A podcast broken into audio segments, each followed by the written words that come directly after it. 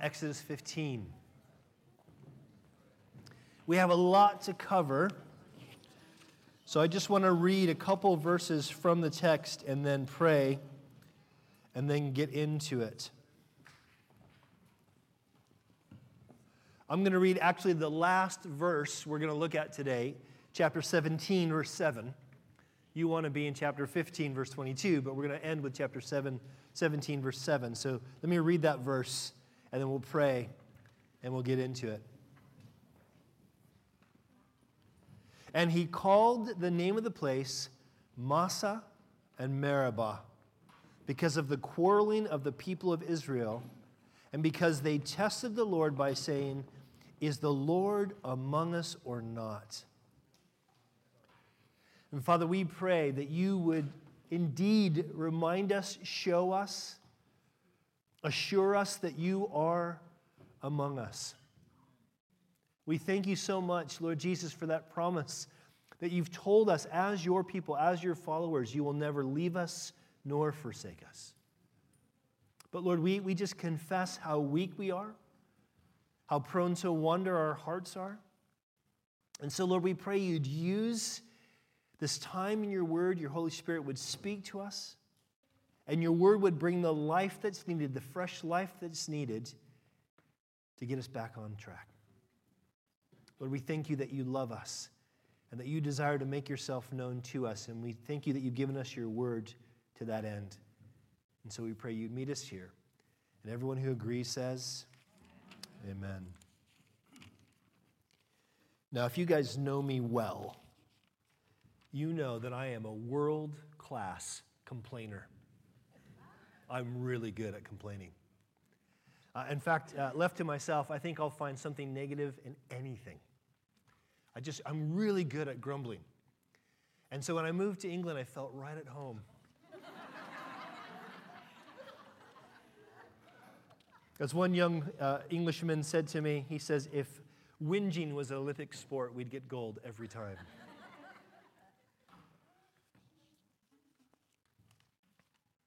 And I, I, found this funny, though. M- many of my, my British friends, especially maybe a slightly older generation, more like my age, would, would, would come to me, they'd complain about something, and they go, mustn't grumble. so that's the title of today's message Mustn't Grumble. And as funny as that is, and as common as that is, I hope that we see today that grumbling is something that we need to be really careful of. That, that, that, when our hearts have a tendency to only see the negative, to only complain, to, to, to, to, to grumble about our circumstance, there's something in there that's incredibly unhealthy, actually, very even dangerous. And what we want to see today is, as we're looking at Israel and where they are in this point of the book of, uh, of Exodus, we want to see the parallels between what they're going through, what they were tempted with, and our lives now. Because we find they're in this place where they, they have already been delivered from slavery in Egypt. But they have not yet made it to the promised land. So they are indeed God's people. They've been God's people. They have indeed been redeemed. They, have, they, they are being brought into covenant, but they haven't been brought all the way to the promised land. They're in this already but not yet stage. And that's exactly where we find ourselves. If we put our faith in Jesus, if, if we are wanting to follow him as Savior and Lord, if we've been born of his Spirit, we are already in his kingdom, but not yet in his kingdom. And in this in between place, one of the things that we're most tempted to do is complain, grumble. We, we, we, we, we don't like what we experience, and so we, we complain about it.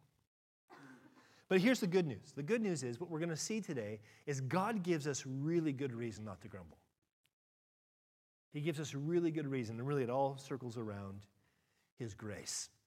So let's pick it up. I want to talk about three things about grumbling that we need to know. And the first one is going to be seen in chapter 15, starting in verse 22, and that is grumbling often begins with real needs.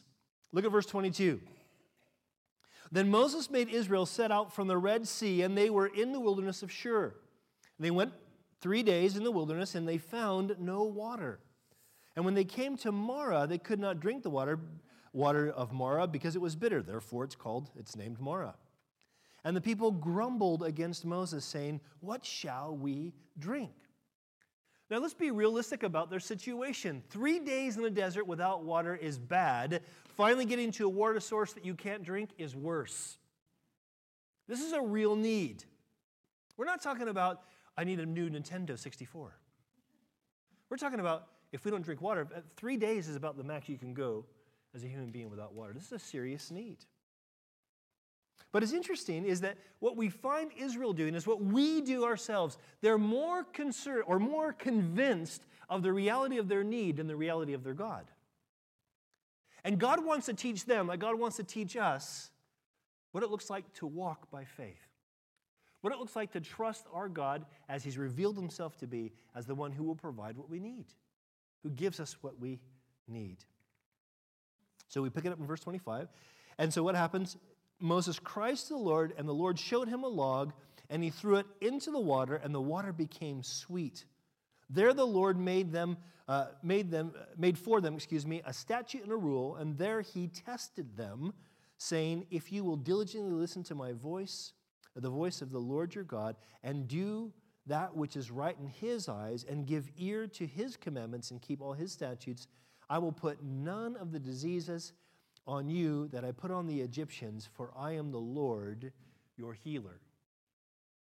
Now, what's happening here, if you've been with us in Exodus, there's a reversal going on. If you remember, when God brings a judgment on the Egyptians for the oppression of Israel that they brought, when God brings that judgment because Pharaoh won't let his people go.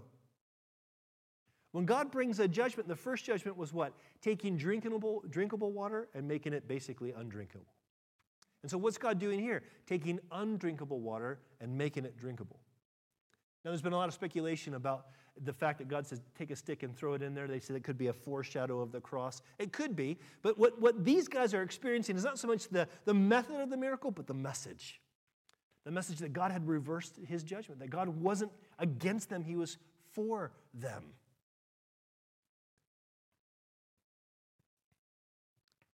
In fact, it's important that we, we recognize, and we're going to see a bit more of this when we get to chapter, uh, we get more of this as we move on, but it's important for us to see that, that what God's doing here is He's calling them to obedience in response to what He's already done for them.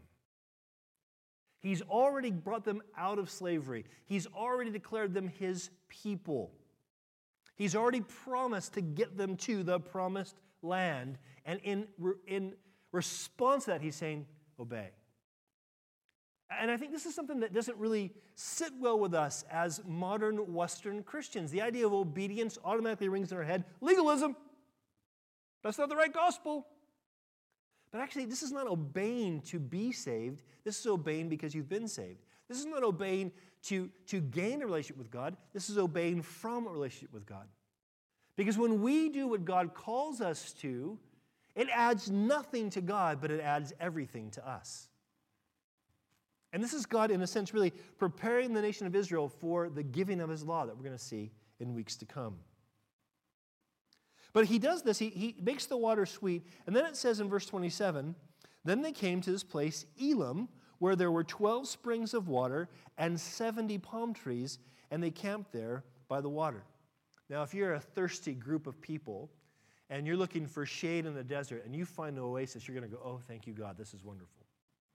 And there's something here. I mean, God, God wants them to know this isn't the promised land. Elim isn't the promised land, but he was intending that this would make them long for the promised land. And, here's one of the things that we see because when our grumbling, uh, you know, when it begins, and it, it, does begin often with real needs, when God meets those real needs, we say, okay, just keep it here, Lord, and we'll be happy. So, so you've met our needs. We're in this really good season where our needs are met. So just don't let us have any more needs. We're happy in Elim. Leave us here. But God has more in store for us than a temporary oasis. He has more in store for them. He wants to do something more for his people. See, the reality is, God doesn't, God doesn't when, when these guys have this real need, God doesn't devalue that need. He doesn't make them feel bad because they have a real need. He's trying to teach them to go to Him with that need, To be humble enough to recognize not only do I have a need, but it's a need I can't meet, but God, you can. This is what we're exhorted to do in, in, in 1 Peter. Peter's first epistle, I'm reading from the New Living Translation. Peter writes, So humble yourselves under the mighty power of God, and at the right time, he will lift you up in honor. Give all your worries and cares to God, for he cares about you. The command is not don't have worries and cares, it's give those things to God. The command is not don't have needs, it's seek God to meet your needs. Why? Because God wants to show himself strong in that. So grumbling does often begin with real needs, but here's the, here's the rub grumbling usually feeds unbelief. Look what happens in verse or chapter 16, verse 1. It says, And they set out from Elim, and all the congregation of the people of Israel came to the wilderness of Sin. Now, the, word sin, don't, don't think of sin as in you've fallen short of the glory of God. That's not the word here. The word here, it's kind of connected to the word Sinai, the name Sinai. It's just a name, all right? So they came to the wilderness of Sin, which is between Elim and Sinai. And on the 15th day of the second month after they had departed from the land of Egypt, and the whole congregation of the people of Israel grumbled against Moses and Aaron in the wilderness. And the people of Israel said to them, Would that we have died by the hand of the Lord in the land of Egypt. For, for when we, we sat by the, the meat pots and ate bread to the full, for you have brought us out into this wilderness to kill this whole assembly with hunger. Now, this as well is a real need. Not as probably desperate as the water, because the truth is they still had a lot of livestock. Wouldn't be a good idea to kill those livestock because they needed them. But still, the point is, they weren't necessarily starving. But you wonder at this point if they're thinking, okay, we complained before and we got what we wanted, maybe we'll do it again. But there's an issue here. There's an issue where they are actually, their unbelief is distorting their perspective on their situation. If, when they talk about being in Egypt, oh, when we were in Egypt, we had these great pots of meat. It was true, they had pots of meat. What the pots were full of was the fish that wasn't good enough to sell in the market. You know what happens when you put a bunch of fish in a bucket in the hot sun? Oh, it was so good. Was it? That's sushi I don't want to touch, you know what I'm saying? No thanks. And the fact that they had bread to the full. Now, I'd be willing to bet that they were given lots and lots of bread, probably, again, the stale, stale bread that couldn't sell in the market, but because they were slaves. You got to keep slaves, slaves fed or they're not going to get the work done. The point is, their, their, their, their perspective of what was going on was, was twisted, it was distorted. Their, their present pain was motivated in them to, to, to overvalue their past and undervalue the promise of God. That's where they were. This is what we do. And it's often a, a sign that we're drifting in unbelief. What happens? Verse 4. Then the Lord said to Moses, Behold, I'm about to rain bread from heaven for you, and the people shall go out and gather a day's portion every day, that I may test them, whether they will walk in my law or not.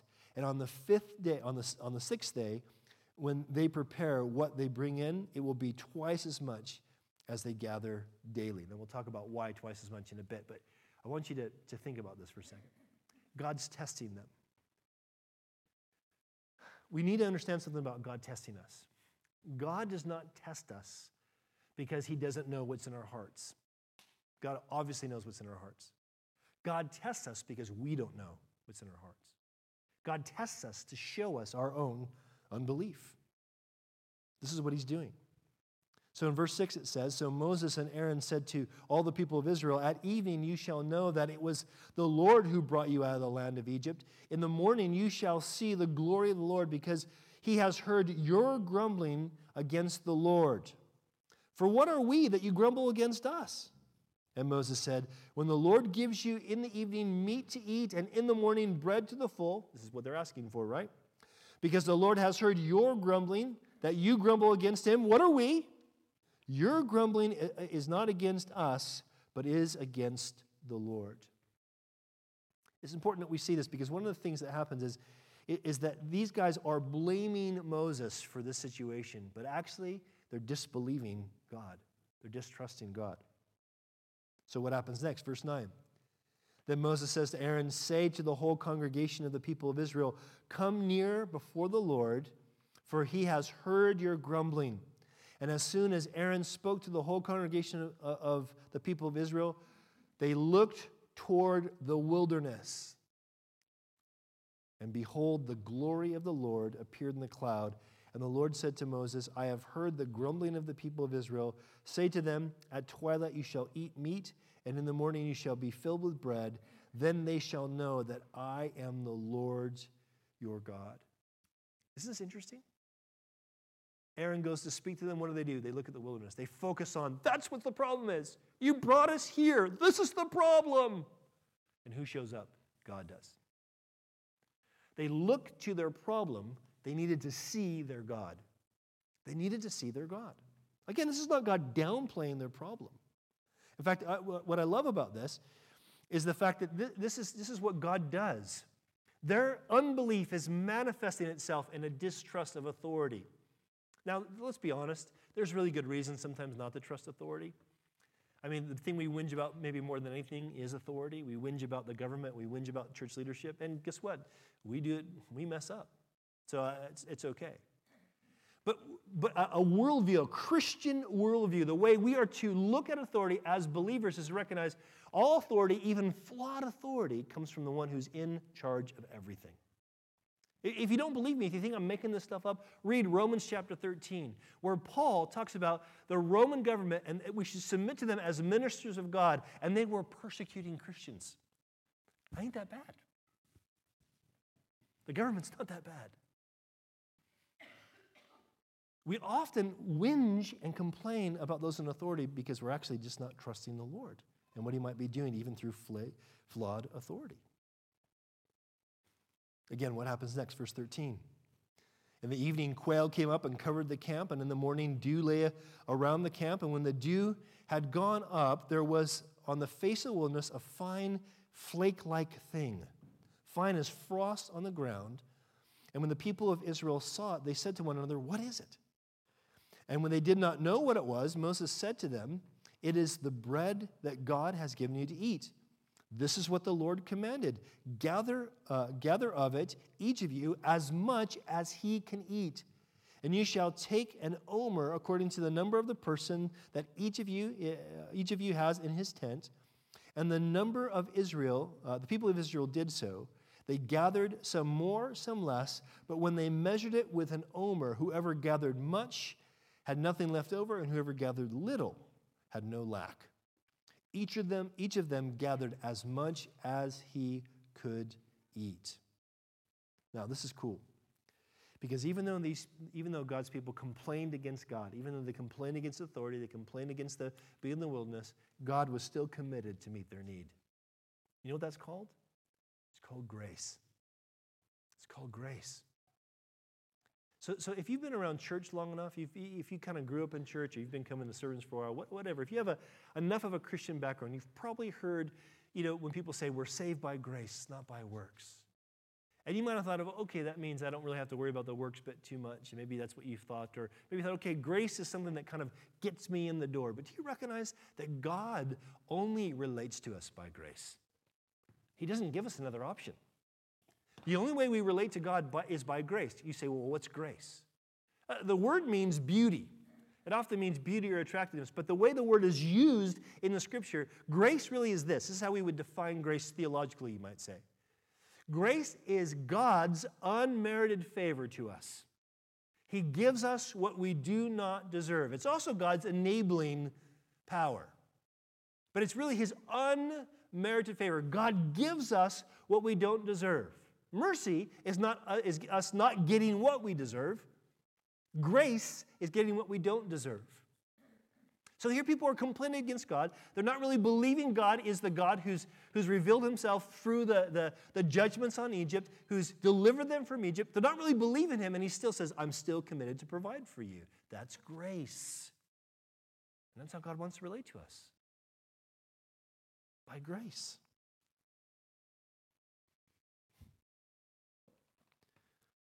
Verse 19. And Moses said to them, Let no one leave any of it till morning. But they did not listen to Moses. Some left part of it till the morning, and it bred worms and stank.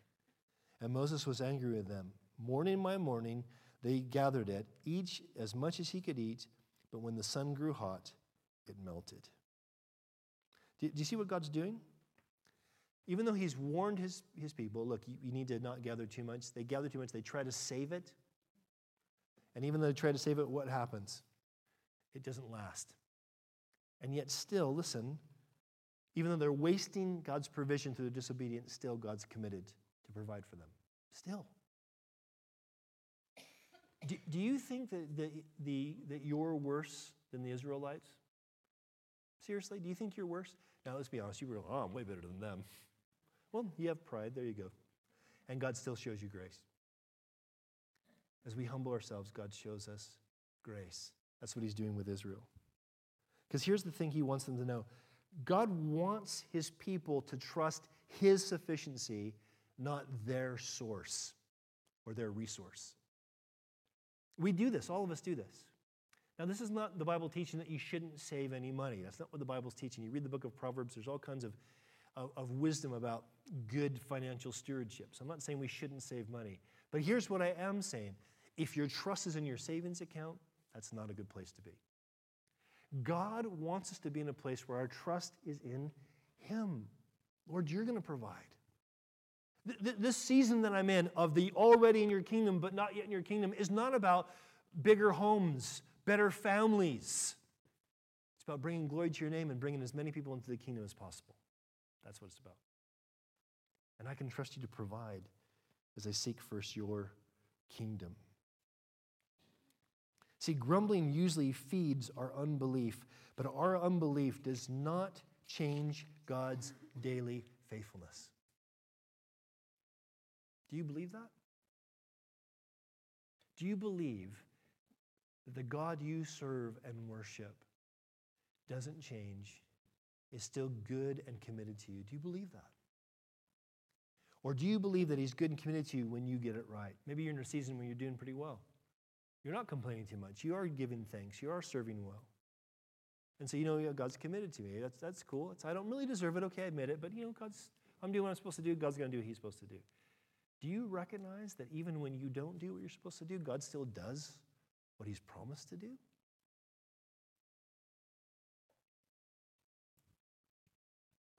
In fact, often what happens is we'll begin to grumble because we think, I did my part, God, why didn't you do yours? But God always does his part. God always does what we need. He always brings the provision we need. There's a great proverb, uh, Proverbs chapter 30. There's a prayer uh, of this man named Agur. We, have, we don't really know who he is. We just know his prayers recorded in Proverbs 30. Here's his prayer. Listen. He prays, Give me neither poverty nor riches. Feed me with the food that is needful for me, lest I be full and deny you and say, Who is the Lord? Or lest I be poor and steal and profane the name of my God. This is not a prayer to be middle class, by the way. This is a prayer to say, God, help me to be content with your provision and believe that that's what I need today. And if I'm lacking, help me to go to you for that lack and see you provide, rather, lest I'm tempted to steal. And if I have a lot, let me be generous and give it away, lest I be tempted to go, I don't really need God, I have this. That's the prayer. So, what happens next? Verse 22. On the sixth day, they gathered twice as much bread, two omers each. And when all the leaders of the congregation came and told Moses, he said to them, This is what the Lord commanded. Tomorrow is a day of solemn rest, a holy Sabbath day to the Lord. Bake what you will bake and boil what you will boil, and all that is left, uh, is left over lay aside to be kept till morning. So they laid it aside till morning, and Moses commanded, and it did not stink, and, and there were no worms in it. So when they did what God uh, said, things worked out the right way. And Moses said, Eat it today, for tomorrow is the Sabbath of the Lord. Today you will not find it in the field. Six days you shall gather it, but on the seventh day, which is a Sabbath, there will be none. Now, now what's happening? It's, it's pretty obvious here that God's saying, Look, I'm commanding one day of seven in, uh, for rest. Now, we haven't got to the Ten Commandments yet. God hasn't given his law yet. But in the creation account, we saw this is what God does God creates six days, seventh day, he rests. He's setting a pattern for us. and commanding us to follow that pattern. God has created us to have this rhythm of rest work, rest, work, rest. Now, we're really bad keeping this rhythm. Some of us, we just don't work enough, we get lazy. Some of us, we never know how to stop working. Most of us flop back and forth with that. But God creates a pattern work, rest, work, rest for the benefit of his people. And here he's beginning to say, look, this is going to be an identifying characteristic of my people. They're going to obey this command to rest. But also notice, listen, he's not just given a command to rest, he's providing for rest. He's providing for rest. This is the whole point.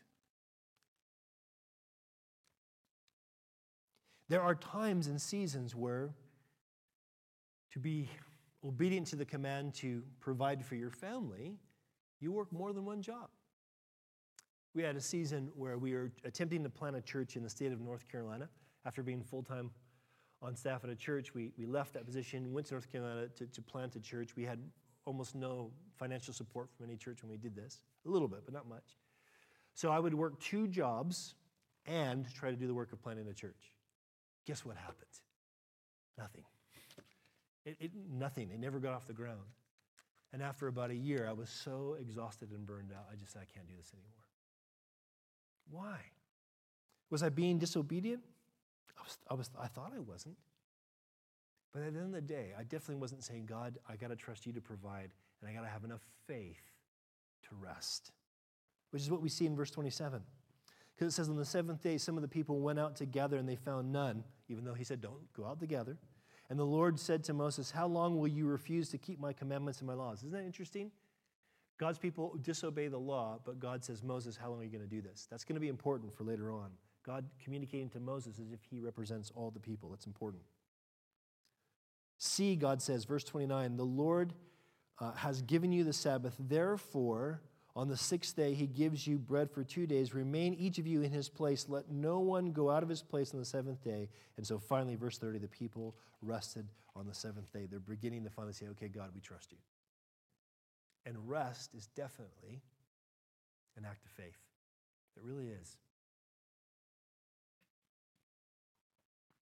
Now, verses 31 to 35 eh, when we read them, you'll see they, they kind of don't fit chronologically because God hasn't given us this law. They're just beginning their wilderness wanderings, and yet it talks about after 40 years when they finish their wanderings. So this is probably Joshua adds this to the account that Moses is writing down to say this is the lesson meant for the reader to learn. So it fits in the context, but doesn't fit chronologically. Listen to this, verse 31. Now the house of Israel called its name manna, which literally means what is it? It was like coriander seed, white, and the taste of it was like wafers made with honey. Doesn't sound too bad.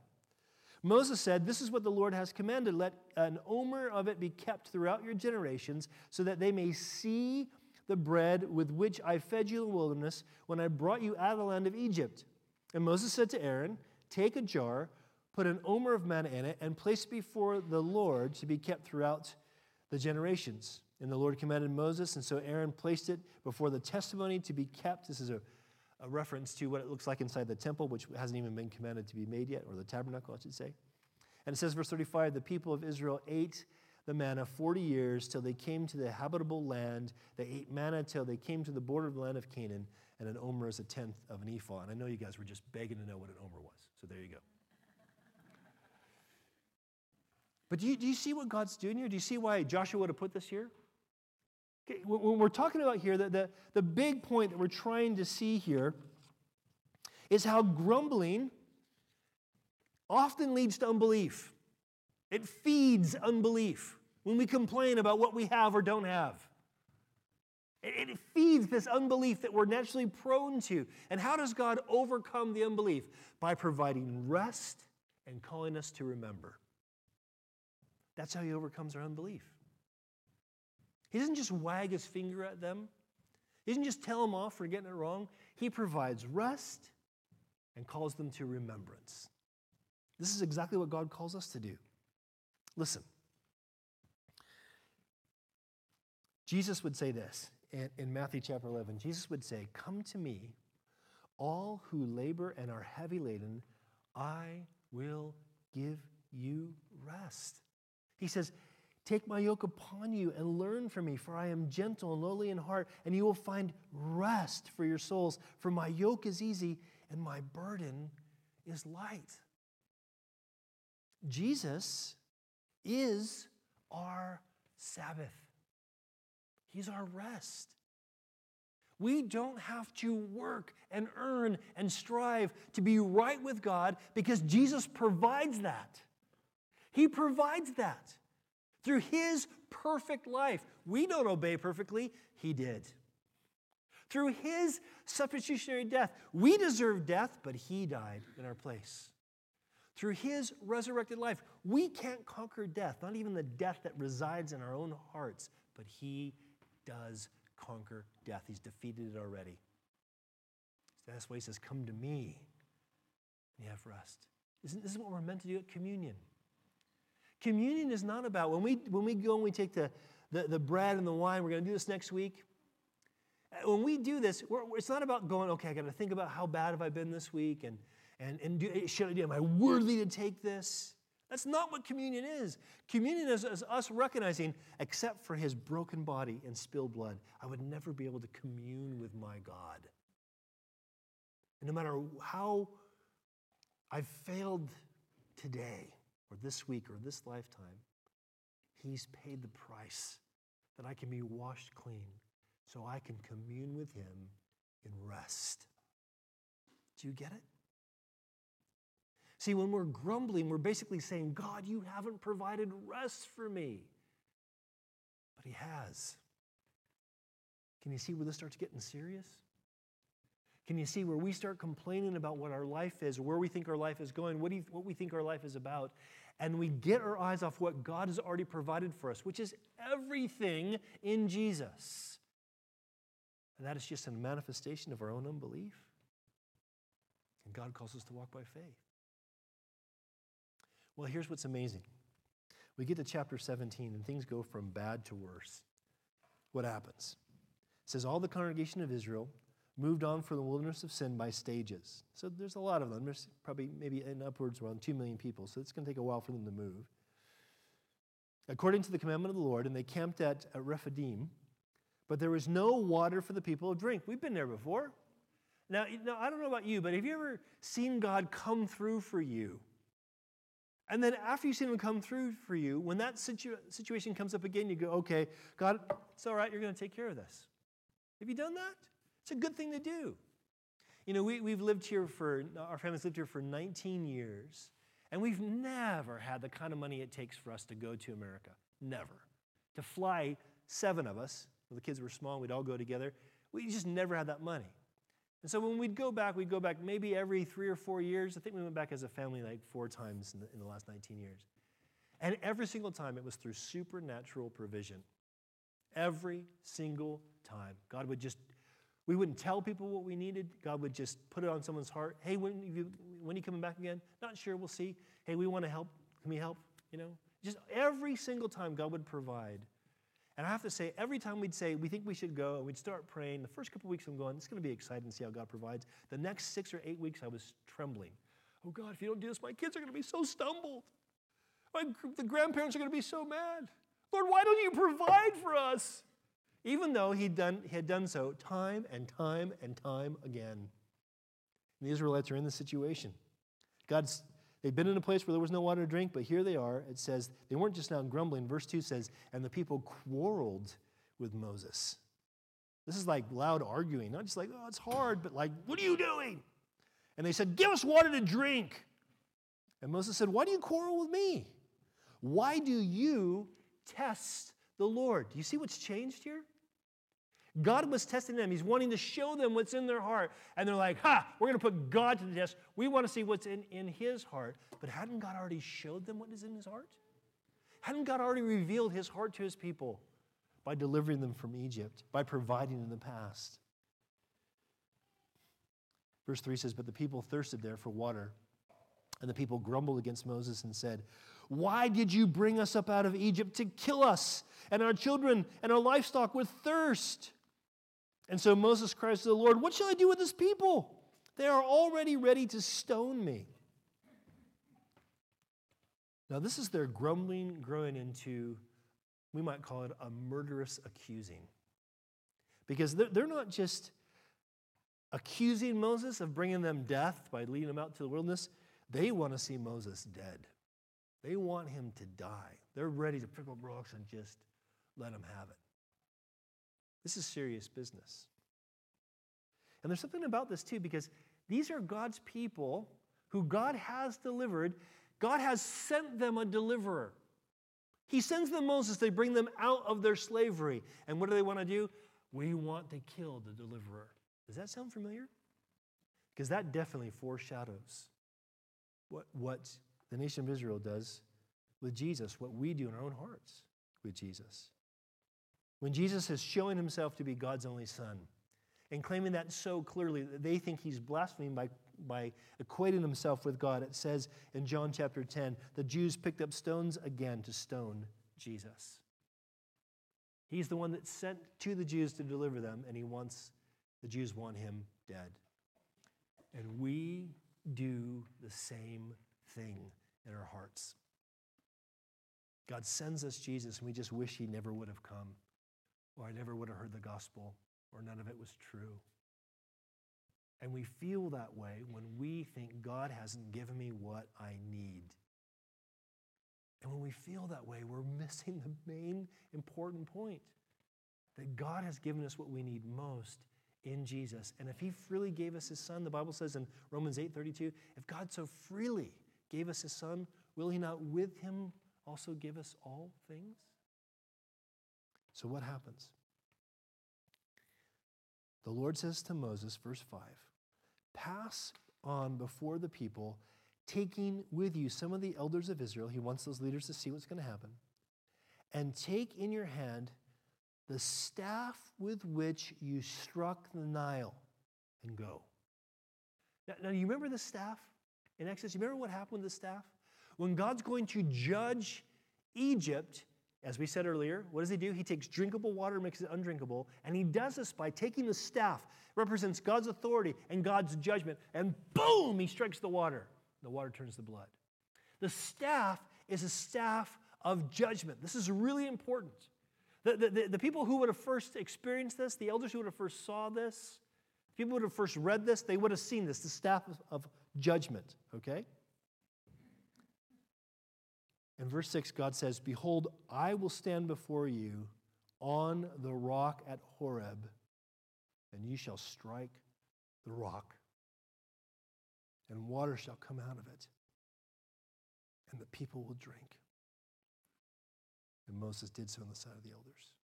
Do you understand what's happening here? God says, Take the strike, take the rod of judgment, hit me with it.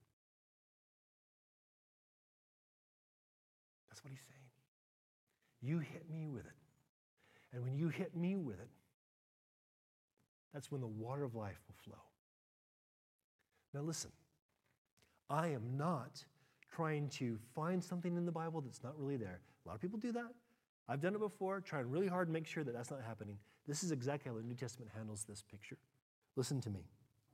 This is definitely another foreshadowing of how God identifies himself with the rock in order that the rock might be judged and the people might be saved. Listen, here's what the scripture says.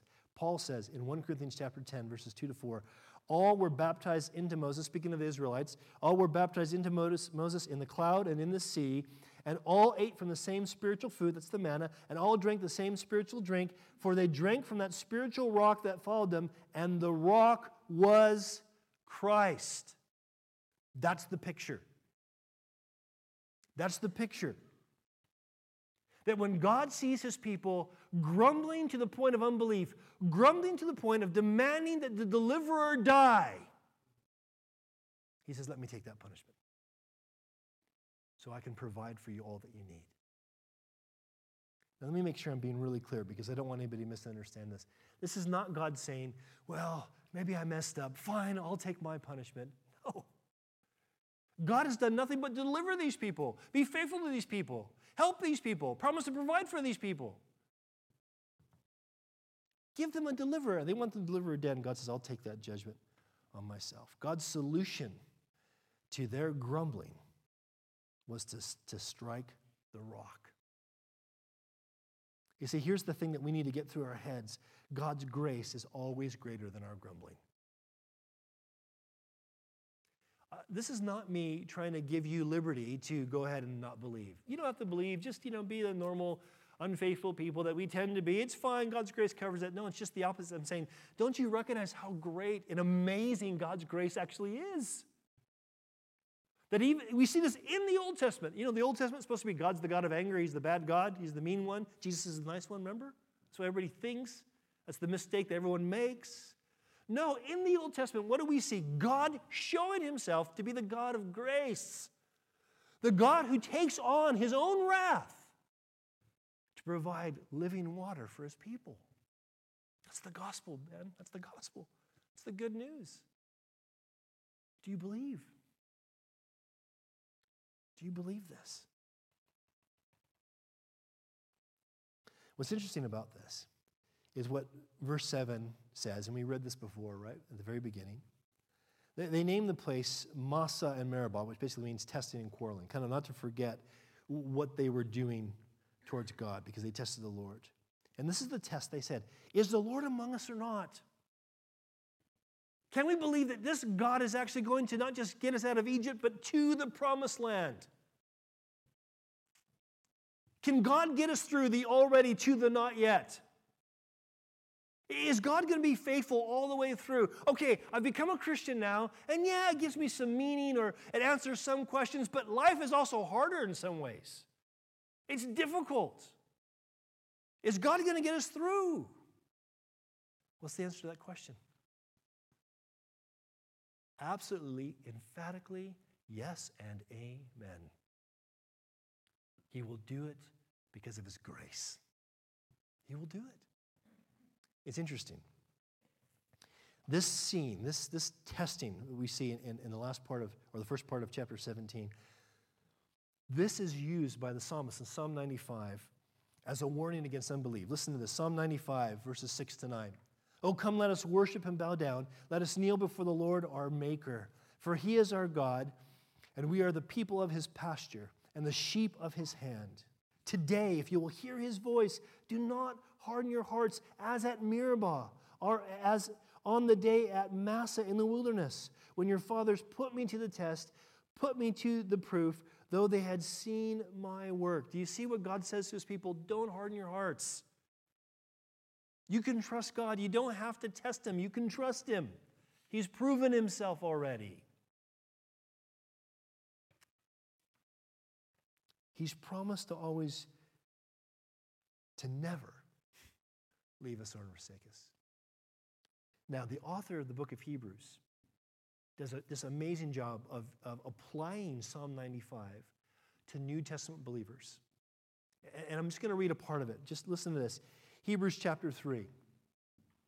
Here he is quoting Psalm 95. He says, Today, if you will hear his voice, do not harden your hearts as in the rebellion on the day of testing in the wilderness. He says, Take care, brothers, lest there be in any of you an evil, unbelieving heart, leading you to fall away from the living God. But exhort one another daily, as long as it's called today, that none of you be hardened by the deceitfulness of sin. Not the sin of deceit, the deceitfulness of sin. Here's what sin does. Here how, here's how sin deceives us. Whatever your sin that you're into. Uh, in one sense, how your human brokenness, and all of us are broken, all fall short of the glory of God, all of us are born with a bent towards sin. However, that brokenness shows itself in your life, whether it's just in greed or selfishness or self consumption, or, or in your appetites gone without control, or in just your general neglect of good things, however that brokenness shows itself, listen, what that sin does is deceive you in thinking it's not that big a deal. No big deal. Everybody sins. You just said it, John. And it deceives us.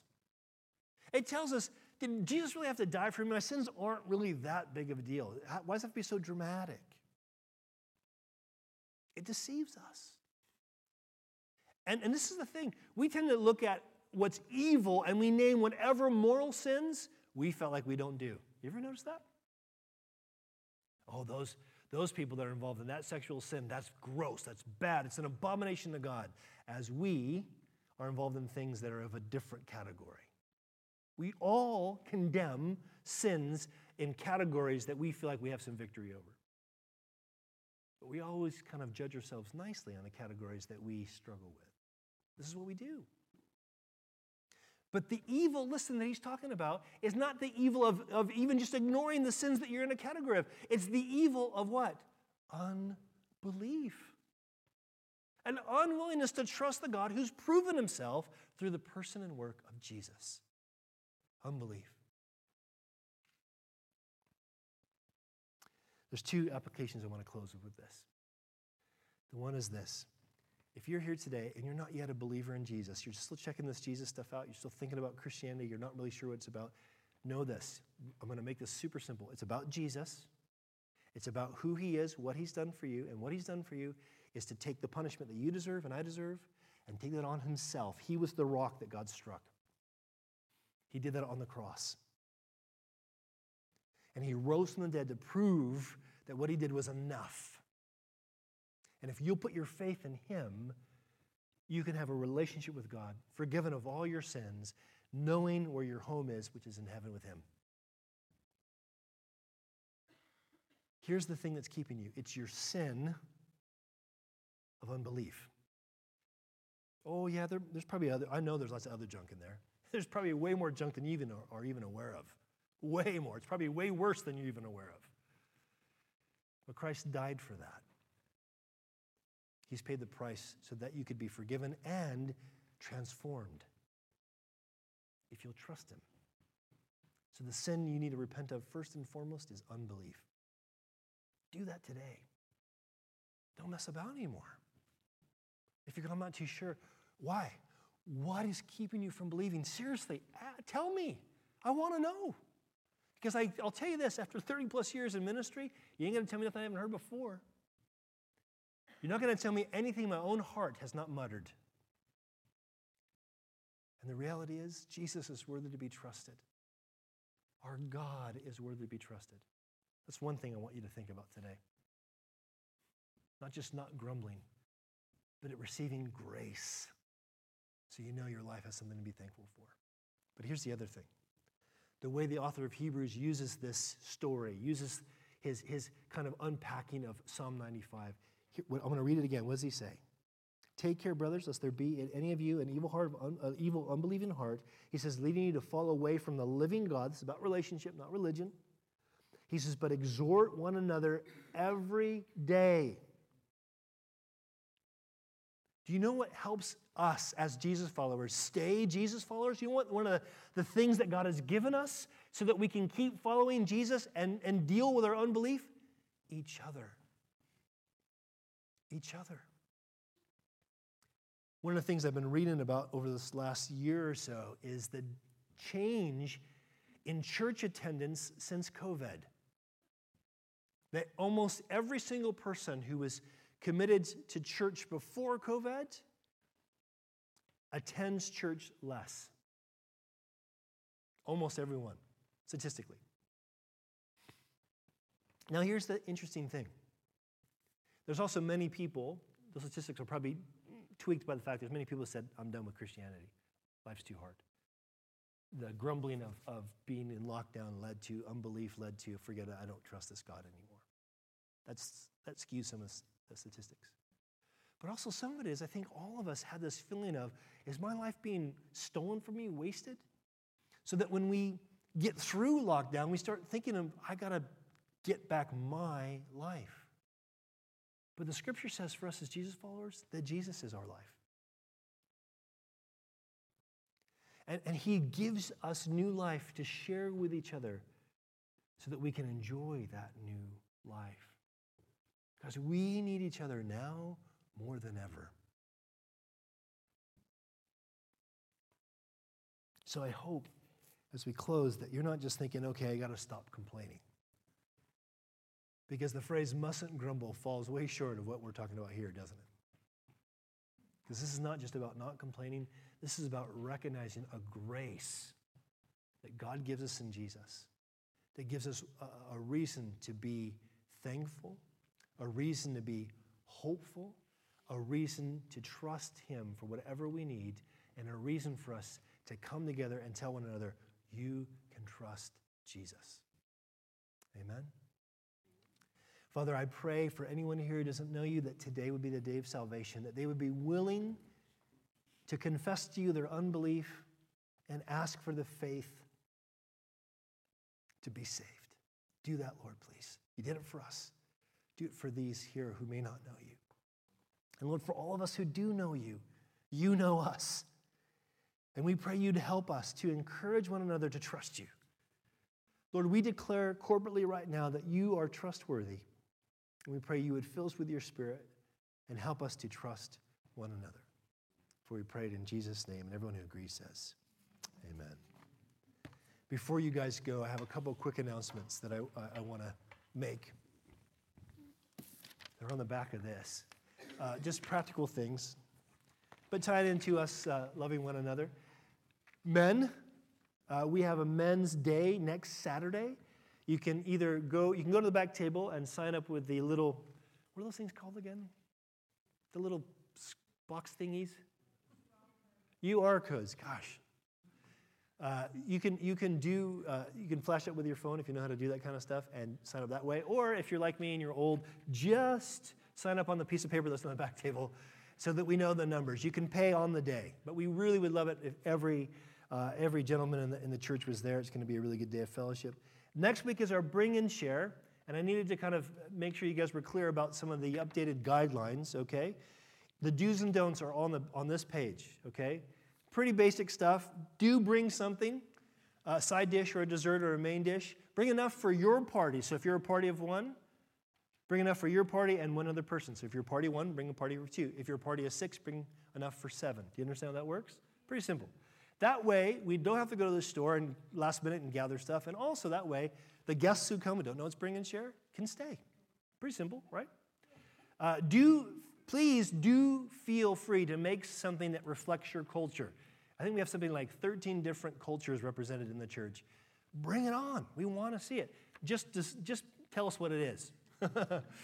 if it's like, especially if it's spicy, some people can't eat spicy, that's fine. There'll be plenty left for me. I love spicy food. All right? Uh, do invite your friends. So, Bring and Share Sunday is a great Sunday to, to invite your friends. Um, don't bring rice dishes, which I know this is like most cultural dishes tend to have rice in them. Don't bring rice dishes unless, unless you can bring it in a slow cooker or a rice cooker that we can plug in. If you, if you don't have a slow cooker, talk to me. I think I have one or two that, from the church that are old ones that you guys could use or have, okay? But you, we have to have it in a slow cooker because rice can go off in the two and a half hours. It gets to a temperature that's just uh, can be dangerous, so we just can't take any chances. So just if you if you have a slow cooker, put it in a slow cooker. You have a rice cooker, rice cooker, but you can do that, okay? And also don't forget it's next week. All right? So we'll see you with food next week. And house group, if you haven't gotten plugged in a house group, go look in the sign back door, back on the table, and go to a house group. God bless you guys.